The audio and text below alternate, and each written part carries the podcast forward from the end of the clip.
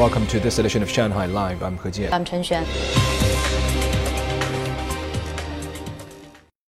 Registration started this afternoon for the 2023 Shanghai Half Marathon, which will take place on April 16th in Pudong. The event was cancelled last year due to the pandemic, and the top 200 male and 100 female runners will automatically enter in the 2023 Shanghai Marathon. Zhang Yu has more. After being cancelled in 2022, the 7th Shanghai Half Marathon will begin at 7 a.m. on April 16th. 15,000 runners will be split into three groups. With a total distance of nearly 21.1 kilometers, the route starts at Oriental Pearl TV Tower on Fenghe Road, and competitors will cross the finish line at SPD Bank Oriental Sports Center. An organizer said this year's route is a little different, with runners taking Tian Tan Avenue instead of Tian Tan Leisure Park, where its narrow paths are not suitable for large-scale running events. The health of runners remains the top priority, as this will be the first long-distance race for most participants after recovering from COVID-19.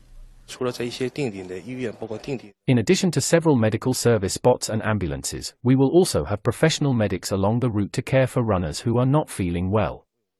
We also suggest runners get a physical before registering to make sure they are healthy for a long run. Elite runners from overseas will be invited this year. Registration costs 160 yuan per person, and the deadline is March 12th. Participants can register on the official website or smartphone app.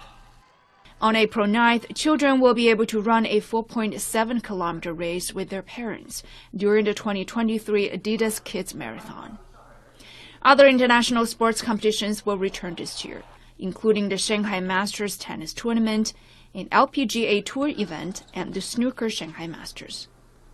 However, the F1 Chinese Grand Prix and Equestrian Global Champions Tour events will not be held this year. Zhang Yue, Shanghai Live.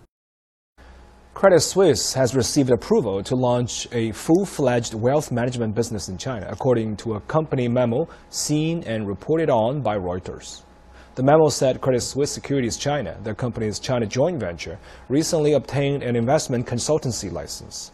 That will allow the company to create and distribute equity research products onshore and engage in investment advisory services.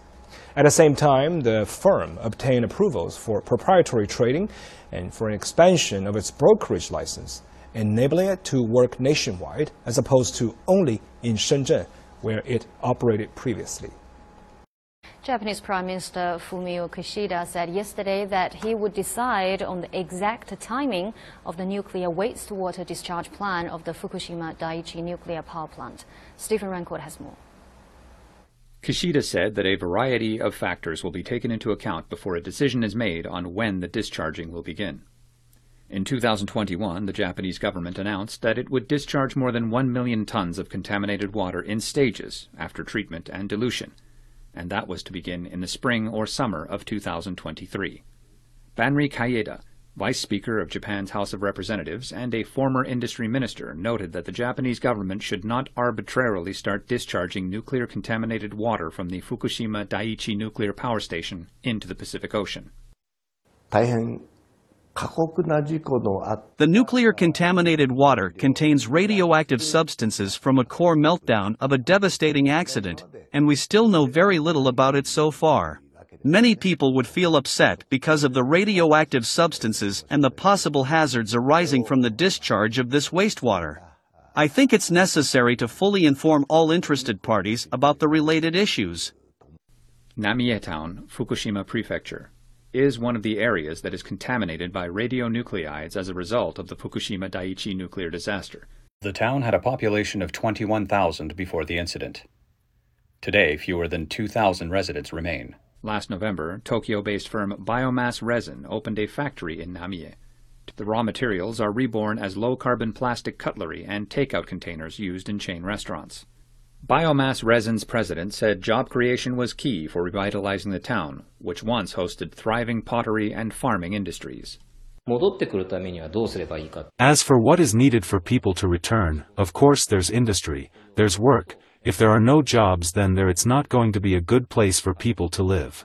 I feel that by building a factory here, it can play a role in helping solve the regional issues that the town is facing by creating employment and attracting people. This Saturday will be the 12th anniversary of the massive earthquake and tsunami that left more than 20,000 people dead or missing and triggered the triple nuclear meltdown at Fukushima.